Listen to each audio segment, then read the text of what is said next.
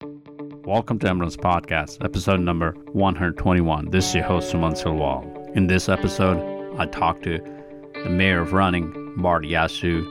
We did chat uh, a while back on episode number 26. Please do go listen to that. And also, I'd like to mention that I will be running BHM 26.2 either half or full year at Birmingham, Alabama. I'm just trying to figure out what I wanted to do post uh, Lake Martin 100. I, am still putting a lot of videos. The photos, all the photos are out. Go to emruns.com and find a link or our Marathon Runs Facebook page. Also, like to mention that uh, will be out in Seven Bridges pacing uh, the marathon, and also I have a 15% discount for all of you who wanted to run the Seven Bridges Marathon.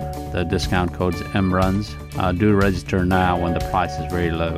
Uh, enjoy this podcast, and uh, we'll see you uh, sometime soon. And thanks for being part of this MRuns podcast community. Quick note on that I have officially changed the name on the SoundCloud from the Voice of Runners to Emruns Podcast. I always use that Emruns Podcast, never use Voice of Runners. So this will help to be consistent with what I what I have always said. So anyhow, uh, nothing changes, but the show itself will now call Emruns Podcast, and it'll be easier for you to search. Enjoy the episode with Bart Yasso, the mayor of running. I would like to welcome Bart Yasso to Emruns Podcast. Bart and I, we talked uh, a while back, uh, episode number 26. It's almost a 100 episode ago. It's been great uh, to see Bart at uh, Little Rock Marathon.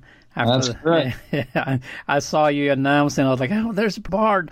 Uh, uh, it was great talking to you and uh, great seeing you. You have come off, um, you have gone to retirement uh, uh, from running. I think you're still the mayor of uh, running, but I I'm, I don't know if they call you former mayor or the still the mayor or how I don't know how that works. Uh, I still get called the mayor. I I did retire from Runner's World magazine. That I retired from January last year, January 2018. Uh, so been official for well over a year. But I still go to some events. I still want to stay connected to the running community. So still go to a few events, do some public speaking, and uh, race announcing and consulting with some races and stuff like that. So keeps me busy, but uh, you know I don't go into the office. Much, You know I used to always be in a runner's world office when I wasn't on the road, and those days are are over.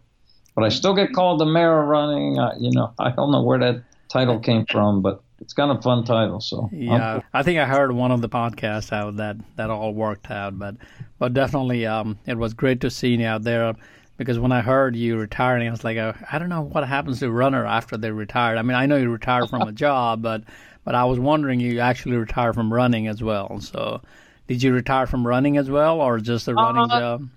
No, I'm still running a little bit, and uh, you know, I do a couple races here and there. I don't do a lot of races these days. You know, the main thing I needed to do was cut back on travel. You know, I really suffer with this Lyme disease stuff. The what it does to your body. It really uh, it's not conducive to fly around the world like I used to, and I had to curtail my running tremendously, cut back on everything I do. But t- it's hard to. Uh, I struggle traveling these days, and I obviously struggle running. I wish I could run, uh, but it's uh, you know, you got to listen to your body and do what I can do. If I feel like I can go for a run, I go out and do it. But most days I don't have that option.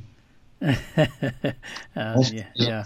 My body's a little too beat up to head out and run. So yeah, oh, I, I, can I can relate a little bit of that yeah. one because last week when I ran a hundred mile, my body's pretty much beat up. I didn't. I, I barely made a five miles on Saturday and said that's enough for the week. So, yeah, if I'm having a good stretch, I'll run 100 miles in over a six week stretch, not not in one shot. I did that stuff years ago, but I can't do it anymore. So tell us about um, as we are talking about you know retirement, running retirement. You have you've been running for over 40 years, and uh, and uh, now you get to that point. Uh, you know, you know people ask me all the time, say, when are you going to slow down? When are you going to stop? So. So you know, I said I'm. I, I felt like I haven't. I barely started. As I'm 11 year into uh, running. Uh, so so I was like, uh, you know, I'm. I felt like I barely started. You know, but uh, oh. people always wonder when do I stop or when do I slow down. Yeah. Well, good thing is, I mean, I hope to be a runner for life, so I hope I can at least run, you know, even if it's only once a week the rest of my life. I would really like to keep doing that if I can. And I'm fine with just doing three or four miles here and there. But, you know, I get that question a lot. How long can you keep going? And 40 uh, some years takes a toll on your body. Again, Lyme disease took more of a toll on my body than, than all the running miles. But it's just, you have to listen to your body. Some people can keep going. You know, I met that Gene Dykes guy this past weekend in Philadelphia. Gene, at age 70, ran a 254 marathon at age 70. Wow. And you meet someone like this and you're like, oh my God, what the. Man, this guy is incredible. I mean, 254 marathon at age 70. And he does ultras, he does it all. Uh, so I, I'm always out there getting inspired by people that keeps me going. Uh, but, you know, again, physically, I just can't do a lot. So I just do what my body allows me to do. But, you know, when I retired from Runner's World, I did have a great job at Runner's World. Being the chief running officer of Runner's World was a great gig. And I had it made. I mean, I worked at Runner's World 31 years, and everyone was shocked that I announced my retirement. You know, why would you retire from a great job? But I said, you know, everything comes to an end at some point. There's an ending mm. to everything. And I just felt it was more uh, my health problems because I just I didn't want to do the job half-heartedly. And I, you know, I did it full bore, traveled the world, and uh, and loved it. Spreaded the you know the joy of running and the what it's all about on a global level. Because Runner's World was definitely a global product. We had 19 international offices when I was there, and uh, so I literally went all over the world spreading the joy of running. Definitely. And I had that as a job. It was a pretty cool gig. But, you know, as I said, I, you know, I realized that, uh, you know, my age, my health, and uh, the problems I was having, I, I had to step away. And I gave him a year notice when I was going to retire. So we worked it all out at Runner's World. I never wanted to retire from running, but, you know, at some point, what I always say to my this is my what I say to myself when the when the pain outweighs the joy, you got to start making adjustments and think, okay, is it really worth it? Uh, mm. uh, you know, I always said I'm, I'm in a lot of pain when I run, but I really get a lot of joy out of it. And I'm in pain if I don't run or whether, you know, the, the pain I have is not brought on by running. So not running, I'm still in pain. Mm. So, you know, I say, okay, if I can get a little bit of joy out of it and I'm going to go out and do it. Just, you know, take it easy and don't run far and stuff like that. I say that to myself all the time when that when that pain is greater than the joy or there is no joy and it's all pain, then I will completely step away. But I, I don't want to do that. I really would like to, you know, keep running even if it is only one once or twice a week and it is only three miles each time. You know, you just got to do what you can do. Definitely. That's a that's a really important point, uh, Bart. Uh, you brought that uh, last week. Uh, you know, doing, yeah. the, doing the hundred mile and you, you get pain no matter if you have the greatest day. If the stars are aligned and you know you just got that perfect flow, there's still pain in a hundred miles. Yeah, there's no no uh, what do you call it? skipping pain post hundred. my problem was uh, I had a lot of GI issues and pain everywhere, every part of my body. I could hardly talk. I think my voice is still not there yet, but I felt, you know, after just getting over that and then watching my video now and all the video I took uh, and, and my family took, slowly releasing them to M runs, uh, marathon runs on the Facebook. Yep. And um, this just brings me joy and the time, the moment, uh, what I have gone through, and it's just I'm not done. I mean, wow. So it's just. Yeah, I mean, if you finish 100, you still got a lot in you because you know you can back down the 50 milers, eventually back down the 50 Ks. You know, you still if you're able to finish a 100 miler, you still got a lot left. So that's. uh yeah, a lot of time for me, it's a marathon is uh, just a just a quick distance these days. You know. Right. Yeah, I, I can get go run a marathon and come home for uh, lunch or something, you know. So, oh. when do you know, like as a runner, yeah. you haven't stopped. You mentioned that. I mean, how would we know when it's when it's the end? Because I, think you're. I, I, you know, everyone's different. Some people really have endurance. Some people really have good recovery. Uh, you know, I think it's a lot to do with the way you train, and then you know your body's going to tell you it's time to back off or eventually you know step away from it. And uh, but it is all about you know I'm, I'm hoping you know 99% of the people out there running are enjoying it and enjoying not only the running itself but the benefits we get out of running and you know just uh, keeping a good body weight and uh, just being outdoors and loving life. You know, so I, I'm assume uh, I'm assuming that 99% of the people out there running really enjoy it. So as long as you can keep it fun, you know, a lot of people struggle with after they've been running a while and they start to ease, they s- slow down, and nobody likes to slow down, but that's reality. And uh, some people that gets them out of the sport because they can't run as fast as they used to run.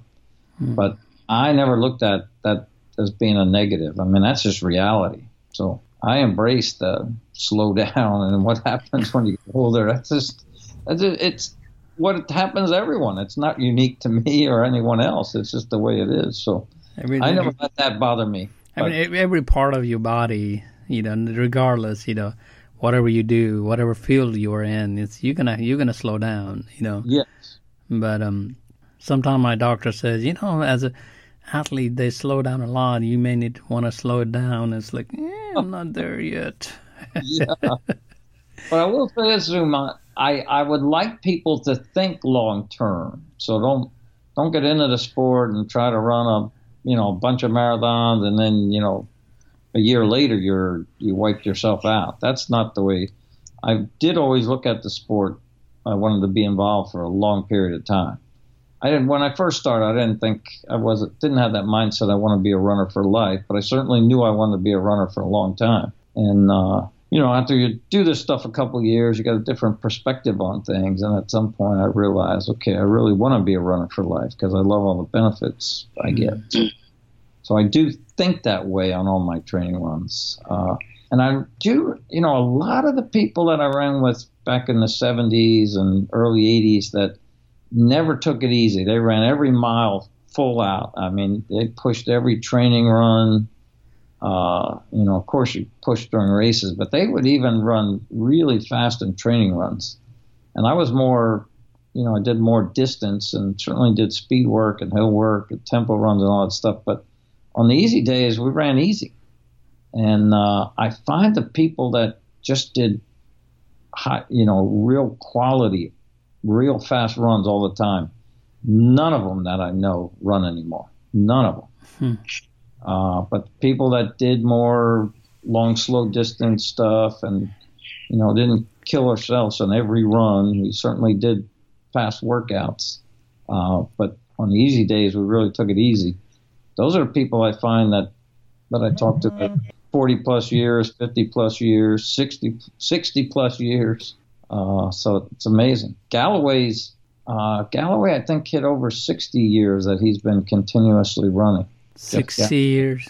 60 years. And Amby Burfoot, uh, gentleman who won the book, of course, uh, Jeff Galloway was an Olympian in 1972, and I worked with him at Runner's World for many years, and I've known Jeff for 40 plus years. Just been continuously running 60 years. And uh, Amby Burfoot, uh, who I worked with at Runner's World for 31 years, uh, Amby's, uh, I think he's at 58 years of continuous running. And you're talking about a guy who won the Boston Marathon. So, I mean, he ran at a very high level and is still out there doing marathons in his 70s and, you know, looks great, runs well, and, you know, he's in, he's in great shape. So it can be done. It can be done for a long period of time, but but I can tell you this: those guys worked in the industry. They really thought long term. Uh, they don't run nearly as I mean, not even when I say they don't run as fast as they used to. They're running probably half the pace they used to be able to run. But they're still out there and they're still getting joy out of it. They're still part of the community and they absolutely love it. So those are the people I kind of like to follow and see if I can uh, stay involved in the sport. But again, at a much lower level than I used to do. Definitely. Yeah, one other thing uh, for me is uh, always very f- from the probably from the beginning You know, I'm a I'm I'm late starter and all. So so I was, I always been a slow training slow racing fast you know. People Right. people usually used to say where did where did that come from? You know. I, I have no idea. Still goes like that. I don't I don't train hard. I'm I'm opposite of training hard. Um, and but I do race hard you know. When there's a race I'm just gone so a Yeah. lot a lot of time you know kind of sometimes I look at it as uh, like you said benefits me because I am not pushing as hard and I can do so many races, you know. You know, at the same time, I'm not training hard to, you know, get a good time every every race. You know, that's I don't know, I don't know how that all plays out. But listen to you, maybe it plays out well. Yeah, I mean, you know, certainly the first 15 plus years that I did running, or actually probably even 20 years, you know, every race was a race. You I ran as hard as I possibly could. But I just remember going to a race at some point where I just said, okay, I'm going to, Runners World is sending me these races every weekend. I'm not going to be able to run marathons every weekend at a high level. So I just went out and did one, you know, just for the joy of it, didn't push the pace. And I was like, wow, okay, you can do this. And, uh, you know, I did that occasionally and it was fun to do. Uh, but, you know, you gotta, you gotta decide what you want to get out of the sport. Do you want to run, you know, a couple marathons and run them really fast? Do you want to do the world majors and run in every all 50 states? You know, whatever you're to do, you really should have a plan that you can accomplish that. Uh, so if you're doing them in all 50 states, it would pay not to, you know, go all out because you you probably run, you know, some guys, some some runners do, you know, 20, 25 plus marathons a year. So it'd be hard to run all out if you're doing that kind of uh, quantity of marathons. Yeah, I, I'm I'm I'm like a, I do like a twelve to thirteen a year, depending what calendar look. I think I've done sixteen marathons and ultra marathon in one year. That's, I think, a couple of years I maxed out on that. But but for me is uh, have taken on pacing, like you said, so that I don't pace. I pace a lot slower than I usually race, uh, hour hour and a half Yeah. slower, slower than I usually race. So usually it's manageable speed for me. So so that so that way, you know, I'm I'm out there like you said. so that's kind of pacing has kind of helped me to be out there, slow it down, and Yeah. on- once in a while I just show up a race. I just go fast. So you know, Right. My go fast days are over for sure because my, my I have all these neurological problems on the right side of my body, and my body just won't react. You know, it just doesn't work. But you know, I do go out, do a couple marathons or half marathons. I mean, I I go as fast as I can go, uh, but it's not fast, and you know, I just can't do the mileage and training. So you know, it's just not going to be. Uh, you know, usually when I do a marathon, I get to about mile 12 and I'll check my time and I'll go, okay, I used to be finished. And now I I got 14 miles to go. this is crazy. But, you know, hey, hey, I'm out there and, uh, you know, I make the best of it and try, try to keep it as fun as I can. Uh, definitely. That's a that's that's for me. It's a pacing. I usually say I'm bringing a so, so I'm bring so, and I um I, I have a lot of fun pacing. Yeah. So so so I'm headed to London. Uh, that's my next pacing gig. So Oh, cool. you used to pace London, correct? Uh, I, you know, I've never done London. That's one of the ones I should have done. It always conflict, you know, conflicted with Boston a lot of years, so I never should have done London years ago, but I never did it. Uh, now that it's a world major, which is now a big deal, I didn't have the world majors when I was serious about marathon. Yeah, I'm I'm pacing London and Berlin this year, and that that Oh. finishes my world major. So, Yeah, So That's the way to do it. yeah, I pace uh, three out of three out of six now. So Wow. so that's uh, that's not bad. Yeah, that's pretty good. And so I get to see the world and be with the runners, and at the same time slow it down. So Yeah, good for you, man. That's an awesome way to do it. yes, definitely. You people out, which is really good. Yeah. get to do the race, help people, and you know accomplish a goal all in one. It's a it's a good Yes, it's it's a a, win-win situation, as they say. yeah, win win win. So yeah, it's a you know a lot of time uh, we look at uh, a lot of time you say oh I'm I'm about to pace five thirty you know. Uh, well, for, for last time I paced five five hours, it was one of the race uh, Seven Bridges Marathon. I organized the pacing there, and I didn't have anybody. It's like okay, I don't want to. That was a five hour group. I wanted to. I didn't. I usually race that race, and I said, okay, I'm just gonna go pick a stick and just go pace.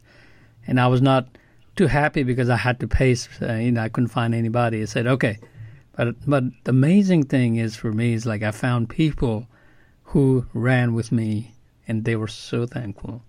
Yeah, that's good. That's like we we now we keep in touch, and you know that's like Oh, yeah. you you think you think like oh who's gonna be there and one lady found me is like I couldn't believe I didn't see anybody in five hours I want to run now I'm found you and I'm not leaving you and it's like like That's eh, cool. so so you know it's, it's there's always a runner out there regardless which pace group and they need help like you said so Yeah. Well, pace, pacing has taken a, you know, it's now in almost every race. It was a rare thing. I was around when it all started. Uh, actually, Runner's World really started it back in 1995. We went out to the St. George Marathon, which was known as a fast course, to get people to qualify for Boston 96, which was the 100th running of the Boston Marathon. So we wanted to get as many Runner's World readers into the hundredth running of the Boston Marathon. So we came out with this idea to pace people, and uh, it worked. And then we paced a couple more races. Eventually, first big race we paced, the Runners World Pacers, was uh, Chicago in '97. And then we did rock some of the rock and roll races, and then it, people started doing it on. It, in the old days, it was just the Runners World pace teams, and then uh, you know, and then it people started figuring it out. And now there's a lot of pace groups out there, which is great because it is a big help to a lot of people. Definitely, yeah. I I do pace for the marathon pacing, and um and you know I go to Chicago and Mm-hmm. yeah I pace Chicago. I'm, I'm like a permanent 4:30 pacer now there. So That's awesome. yeah, I paced Chicago in '97 and '98. I did a three-hour pace group there Yeah. too. those are the fast guys. Yeah, they, Yeah, I don't think they do the three-hour anymore. I used to be able to run three-hour marathon. I could do that every weekend. It was so easy to do, and now it's uh, things things change, man. Let me. I love doing that at Chicago because that was uh that was really well. And that looking back, it's a smaller. It's so much smaller than it is now. But we thought it was massive because there were. I think in '97 it was about uh, 18,000 runners in the race, and we thought that was massive. Uh, and it was massive for the times, but I mean it's still big, you know. So it's still big. thousand these days, it's unbelievable. Yeah, it's, it's pretty big. I mean the the way the corral has set up is different. I think we have seven seven thirty start, eight eight o'clock start, and eight thirty start. So so this is, you know, I feel bad for eight eight eight thirty start because you know it's just too long a wait. These days the Chicago, I don't know your time whenever you ran um, how it was, but uh, nowadays it's a little hot. Last several years has been a little hot. Yeah, there's been some warm days. I've been to the race a lot of years. Uh, you know, I've only run it probably a handful of times, but I've probably been to the race uh, 20 plus times. Yeah, I was there a real hot year, whenever that was, 2007 or something. Yeah, and that's Yeah. the yeah that's the year I started. Yeah, right before. Oh yeah, Okay, yeah. But they also had some very good weather in Chicago, so it's, you know, yeah, yeah. no, yeah. no. It's fun, fun race. I love it. So that's why I go back, go go there. It's almost my home hometown now. Once a year, I even know the turns and so, all the all the little little little what do you call uh, towns and you Yeah. know, the the little neighborhoods, little neighborhoods and you know all those. So it's a fun day. Uh, the city really embraces that race. It's very, very fun. Yeah, yeah, definitely. So let's uh let's uh kind of focus back uh to our Yeah, our yeah we drift off an uh, an hour uh this, yeah. yeah with two runners talking about things they love to do you know So the listeners like, what are they talking? Got to get back on topic. yeah, if if the listeners, if you haven't done Chicago, you should do it uh, at least once. You know, I just recommend. And, and if you need a pacer, I'm there. Four thirty. Yeah. I'll be there singing and singing and dancing and hollering. So so let's uh, let's get back to the topic. Uh, talking about the Mm-hmm. running, the lifetime running. Um, uh, so Bart, uh, like people like me, you know, we we look at, you know, I'm I'm about to get to age fifty, you know, so you know, a lot of middle age or you know beyond middle age, I guess. A Yeah. man like us, I mean, do we really? Do I really need to slow it down? Do, is is you know, even even if if there's no sign, okay, I have no sign saying Right. I need to slow down. I, of course, like we said earlier, that it hurts. You know, it's gonna hurt. You know, I'm gonna, I'm willing to put training, but looking from your end and all the people and your experience in the industry, tell us, do I need to slow it down? Yeah. Well, I think you know I would I would just be I wouldn't say so much slow down. I think maybe as you get into your 50s and late 50s, you're probably going to race less than you could in your 40s and 30s. Uh, and that's going to help you long term to stay involved with the sport. And the other thing I suggest, you know, once people have been in the sport 10, 12 years and get up in their 50s, 60s, cross training is key. You know, take a day off of running and do the elliptical or go for a bike ride or go for a swim, whatever you can do to keep the fitness up, but give your body a break. It's going to keep you in the sport longer. And the other, the two important words when you get up in your 50s, 60s, 70s strength and flexibility. You have to keep your posture, you need that core strength, uh, but you also need the flexibility. Because if you're not flexible, if you just get so stiff, uh, it you just can't you can't keep running. Uh, and that's where I think that I find that people that uh, you know abandon the sport just because it's, it's no fun anymore for them, and they don't like slowing down. But it's not so much what I think. There's st- statistical data that shows when you go, you know, if you go to a big marathon, take Chicago as an example because we were just talking about it. Look how many runners there are in the 50 to 54 age group and the 55 to 59 age group, and then you go to 60 to 64 and I mean, in the 40s and 50s, it's still pretty good numbers. A lot of people. When you get into the 60s, it drops off tremendously. And in the late 60s, it drops off even more. And then over 70, it's literally, uh, you see a massive drop. So that's, you know, you the, the data's there to look at. So if you, you know, want to keep doing this for a long period of time, I'm going to suggest that you, you know, do a couple things so you can keep doing this for a long period of time. Uh, whatever the, that's a great suggestion, Bart. Uh, I think whatever you just mentioned will apply to the young runners uh, who's who is uh, barely starting or wanted to go further. You know, if you're in thirties, Yeah. you know, you know, fifties are so far away for you. Yeah. You got what we call fresh legs. You don't have a lot, you know, you got don't have a lot of miles on your legs, you know. Yeah.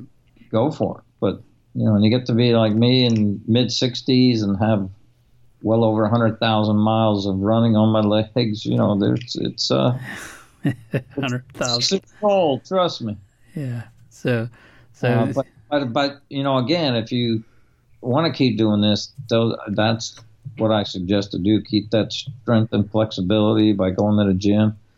Figure out some cross training that you like to do, uh, and that suits you best. Whether that's you know bike riding, swimming, elliptical, deep uh, running in deep water. I absolutely love.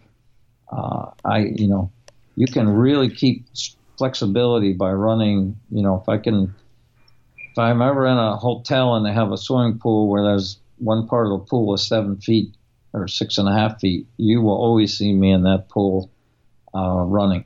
I run in deep water, and man, it really helps my flexibility. And uh, there's no pounding, and your heart rate goes way up. It's awesome.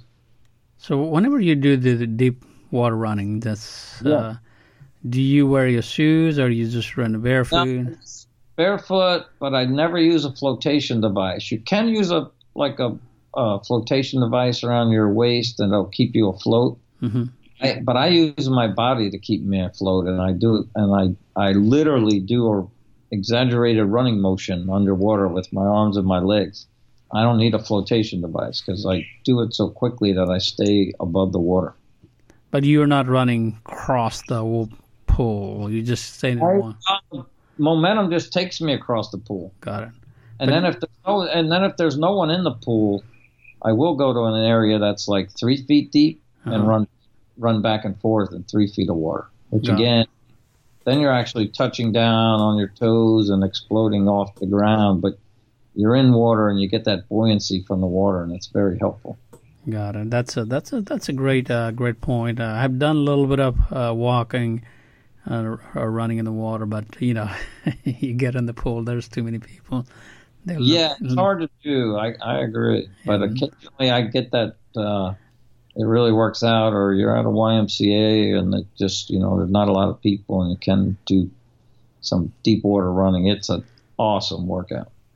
Definitely. I, uh, also, what I have done uh, last uh, four or five years now, doing the trail running, which is uh, which is low key, you know, slow. You know, your your speed is definitely very slow there. You know, for many reasons, including you know, you you got to watch where you're going. Yeah, sure. Yeah, so so yeah, I've done trail running has helped me, I think, to keep keep afloat. That's the only problem is you roll your ankle too often. yeah. Yeah, I've done most of my lifetime miles. I would say probably 60 to 70 percent, somewhere in there, of my lifetime miles have been done on trail. And uh, I love the soft surface. Uh, I don't ever turn my ankles. I, I, I don't know. I must have strong ankles because I never turn them. But uh, but I just love trail running. I love the idea that you know a lot of times you like you said you don't even think about pace. You just go out there and do it. And uh, because it's not like a road where you're checking your per mile pace all the time, and when you're trail running, you know uphill, downhill, rocky areas, you know tough single track is going to be slower, so you don't really think about pace so, so much as like you do when you're out on the roads. Uh, but I think it's a nice way to, to break things up, and the soft surface is really helpful. Yeah, the one thing I just want to my listener to understand that uh, trail running sometimes is not for everyone. A lot of Yeah, you know, a lot of people don't like it for many reasons. man. Had to deal with and many things related to the to the trail trail, you know. So Yeah. yeah, including you know bugs and critters and snakes and I have some really good, uh, really good friends. I mean, really talented road runners that just could never make the transition to trail running. They just couldn't do it. Uh, you know, they just didn't like it. You know, they weren't good at it, and they just. I said, hey, stick to your strengths. Stay on the road. You're good at it. No problem. that's what I said to them. If you don't want to do it, I will never push anybody to trail.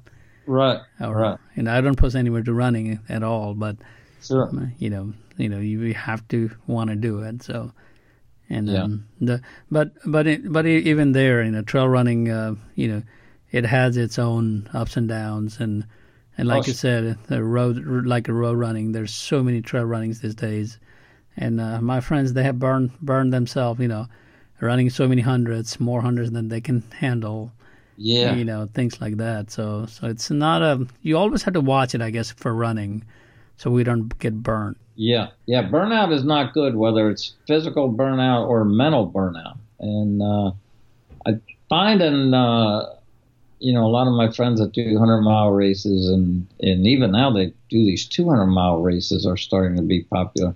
yes I find mental burnout is, you know, part of the part of the whole situation. You know, if you you've never done a hundred mile race, so when you do one, you'll you'll find out that uh, you can talk yourself out of out of a race. I mean, you got a lot of hours to do it. You know, even if you're running at the highest level, you still got 12 hours to talk yourself out of doing this race.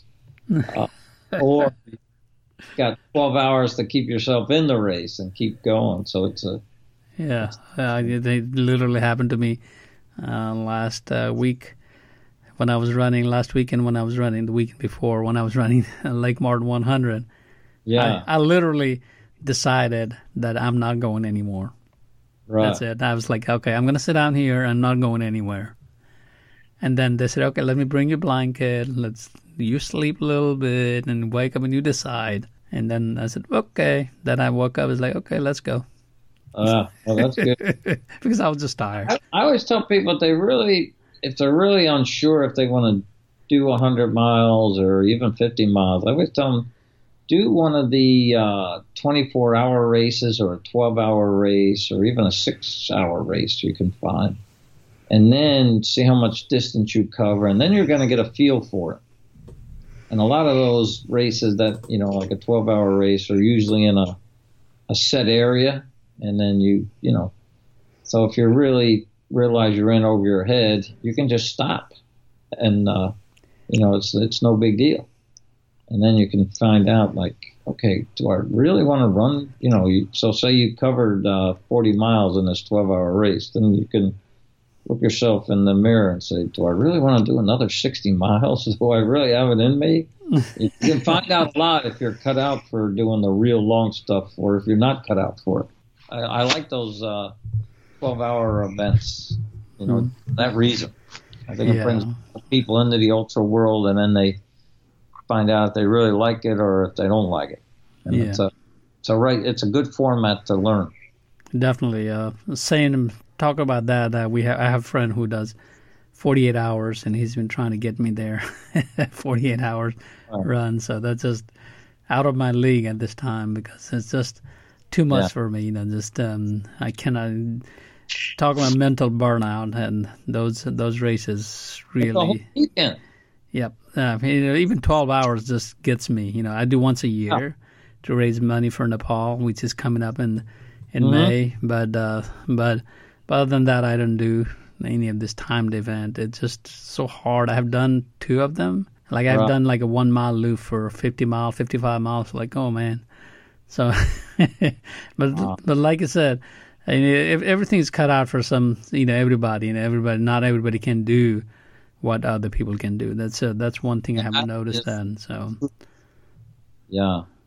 and some friends they love it. That the small loop, the the you know you know exactly where your stuff are, and you can sit down and eat, and you know, so so you know that's one way to keep going and keep keep your longevity is to run some of these distance races and uh, and try to figure out you know if you are cut out for such a thing. Yeah, no, I I agree. You really you really find out what what this what the sport's all about, and then if you want to keep doing it.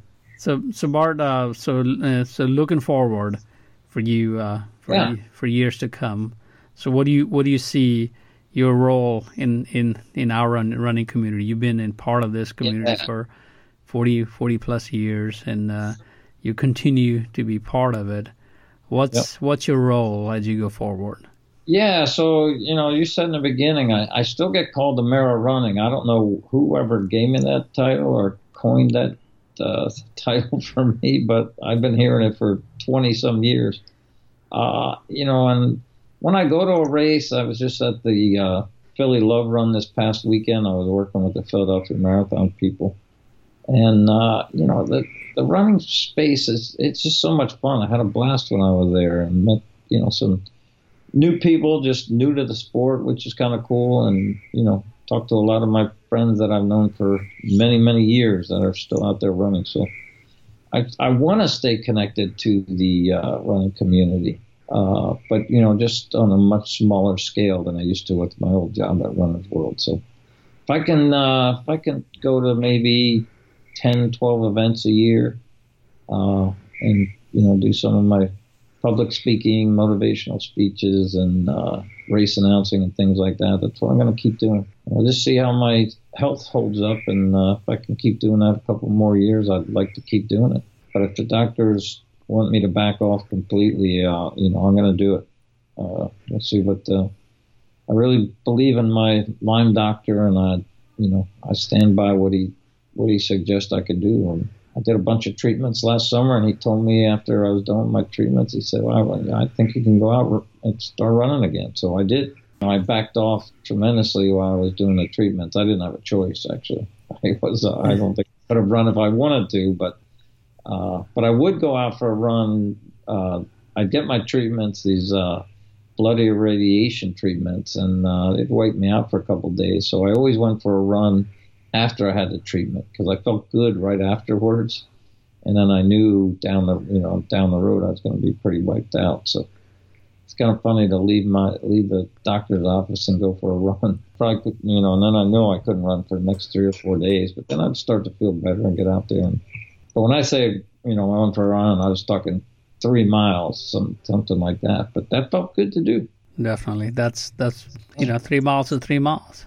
So you know, stay together. I'll you know I'll continue to to go out there, but again, it, it's at a much smaller scale, and uh, you know I get to choose where I want to go, and uh, you know I tend to go to races where I have a great relationship with and friendship with, and but I'm open to anything you know, I still get I still get invites to go to races all over the world. But you know, I really I I suggest that you know I give them some advice on who who they should seek uh, because I really you know I just can't like I said I just can't do the travel physically can't do it. So one one thing I was uh, thinking you you have been suffering with this Lyme disease for a very long time, correct? Yeah, since 1990. So yeah. so how does uh, uh, this kind of disease or in a terminal disease for, for runners, how much does it help to be a endurance athlete to fight this kind of things? You've been fighting for for yeah. such a long time. I mean, you know. The emails I receive, I receive probably on an average three or four emails every day about Lyme disease from total strangers. And I don't know if they just if they're just googling Lyme disease and they somehow come across me. I have no idea how they find me, but I get these messages through Twitter, Instagram, Facebook, or they find my email address somewhere and they just send me a message. And uh, you know the messages I get from people, people are in such worse shape than I am. And uh, you know when I go when I was going for my treatments last summer, I was getting these treatments weekly uh, you know, there were other people in the room I was in that were getting the same treatment, and they were suffering pretty badly. And I'll tell you what, they all looked worse than me. And so I, you know, I thank my lucky stars, and I firmly believe that my fitness is what the difference between the people that I would see uh, when I get my treatments and also the people I communicate with uh, that reach out to me you know, these people are bedridden and, you know, it's ruined their life. And I know I have friends that, uh, I just had someone the other day that from Bethlehem where I live that died from Lyme disease and people going blind. And I mean, it's amazing what's happening to people. So I feel pretty darn lucky. I mean, it's certainly, uh, problem with me, I contracted it four different times uh, since since 1990, hmm. and uh, and when I got it in 1990, they didn't know what it was. That was the big problem because, uh, and I was really sick and they couldn't figure out what was wrong with me. And it's just because uh, Lyme was pretty new at the time and doctors in Pennsylvania weren't thinking Lyme. Uh, but then I told them, you know, when we narrowed it down, when I started getting sick and when I really went downhill, I said, oh, yeah, it was right after I did this race in Connecticut. And as soon as I said the word Connecticut, this doctor just like ran out of the room and he came back with a journal that he had, which was all about Lyme disease. Mm. And, uh, you know, and then they looked for the bullseye and I had the rash on my neck. So the stars lined up once that. But if I didn't say that word Connecticut, they probably would would have figured out. But at that point, I was stumbling around from for three weeks to a month, just sick as a dog, and they couldn't, you know, I thought it was the flu, and then, you know, they just kept testing me for everything, and eventually they figured out what it was. But it took a while, and then going untreated for so long is really hurts you. Definitely. So the Lyme disease uh, is it primarily comes from the ticks, or, or is it is some? Yeah, no, it, it is the tick bite that gets you. So it has to be the deer tick in okay. Pennsylvania, we have tons of uh, the wood tick they call them. Mm-hmm. You know, really the one you pull off your pets that go in and fill up with blood. Mm-hmm. The tick is so much smaller, and they're actually hard to see. Uh, but you know, once you get bitten, there's not everyone gets the rash, but most people do. But that's how I found my four uh, infections was I got the rash and the bullseye, and then you could actually find the tick bite, and uh, you know, and then you just got to get on the antibiotic, antibiotics right away. Hmm. But what yeah. happens is you don't, it never leaves your system, and you put up with residual side effects all the time. Uh, but you know, every time it seems like every time I get it, I get worse and worse and worse. So hopefully, I'm never going to contract it again, and I can just deal with the problems I have and keep doing what I'm doing. But absolutely, my fitness level helps me, and uh, you know, helped me when I got sick, and still helps me to this day. Definitely, sounds like it. Yeah, talk about it since uh, since we switched this topic a little bit. Uh, I, I was not intended to do that.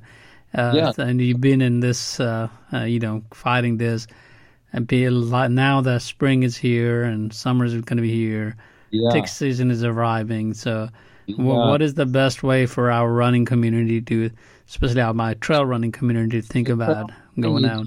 But you got to check for ticks when you're done. But the best thing you can do is, you know, is wear like high socks if it's when I'm running in cooler temperatures, I have socks over my whatever tights I have on my legs, and so I don't give the ticks a chance to get in anything. But they still can get in your socks or your shoes. You just have to really be cautious.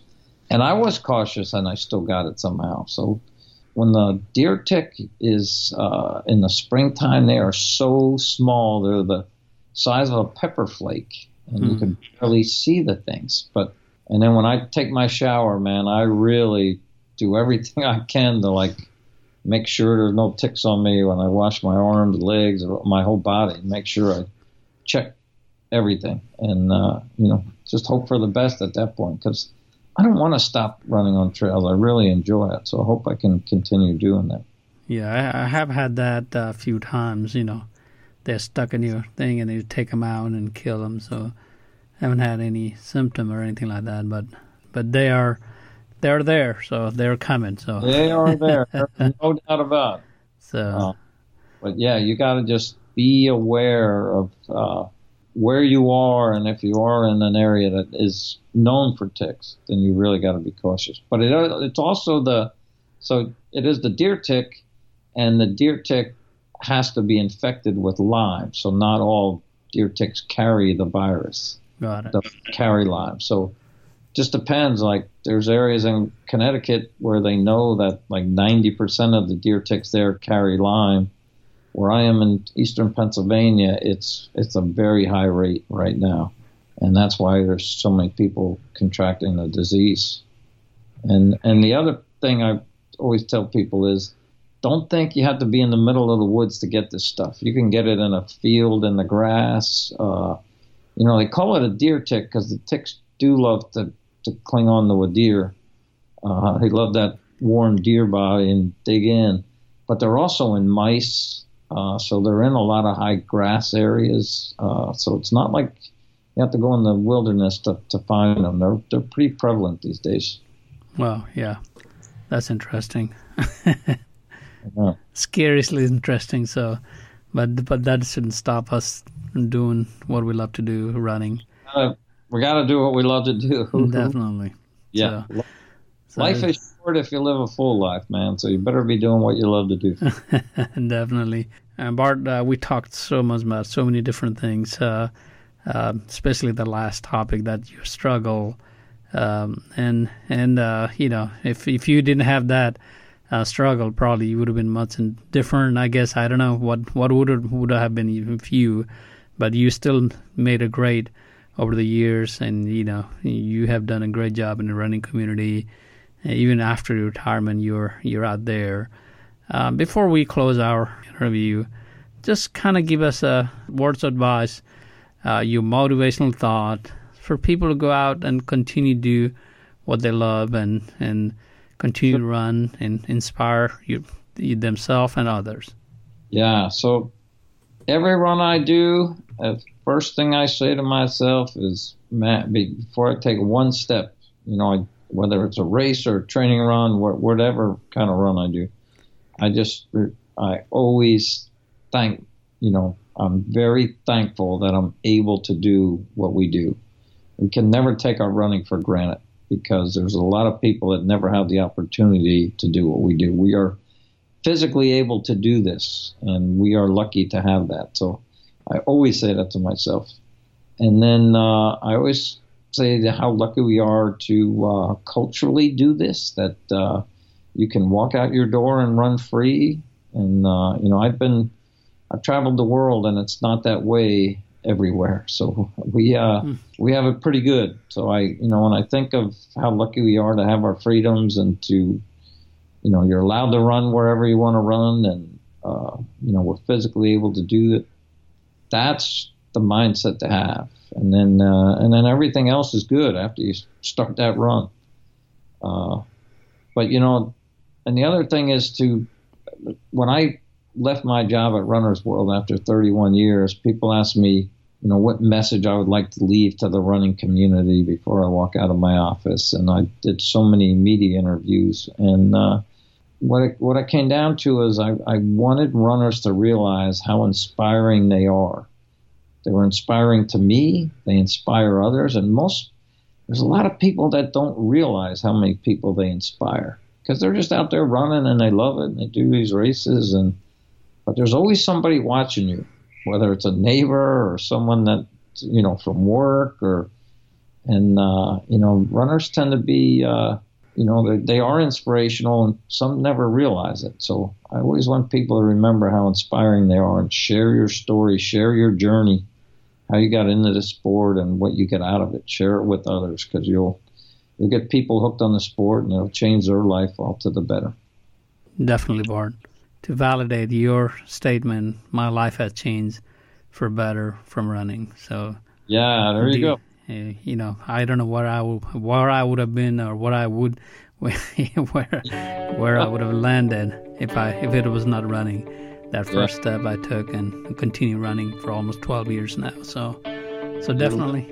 I like it. So definitely, thanks. Thanks for your time, and oh. uh, hope to catch up with you, and uh, enjoy uh, your your retirement from the runner's world. But I think you're not retired, ready to retire anytime soon. Yeah, I didn't retire from running or the running community, but I did retire from runner's world. Thank you. All right, thank you. Thanks for listening to another episode of MRuns Podcast. Please visit mruns.com to listen to our previous podcast episodes, links to our social media channels, get race photos, get discount codes, and more.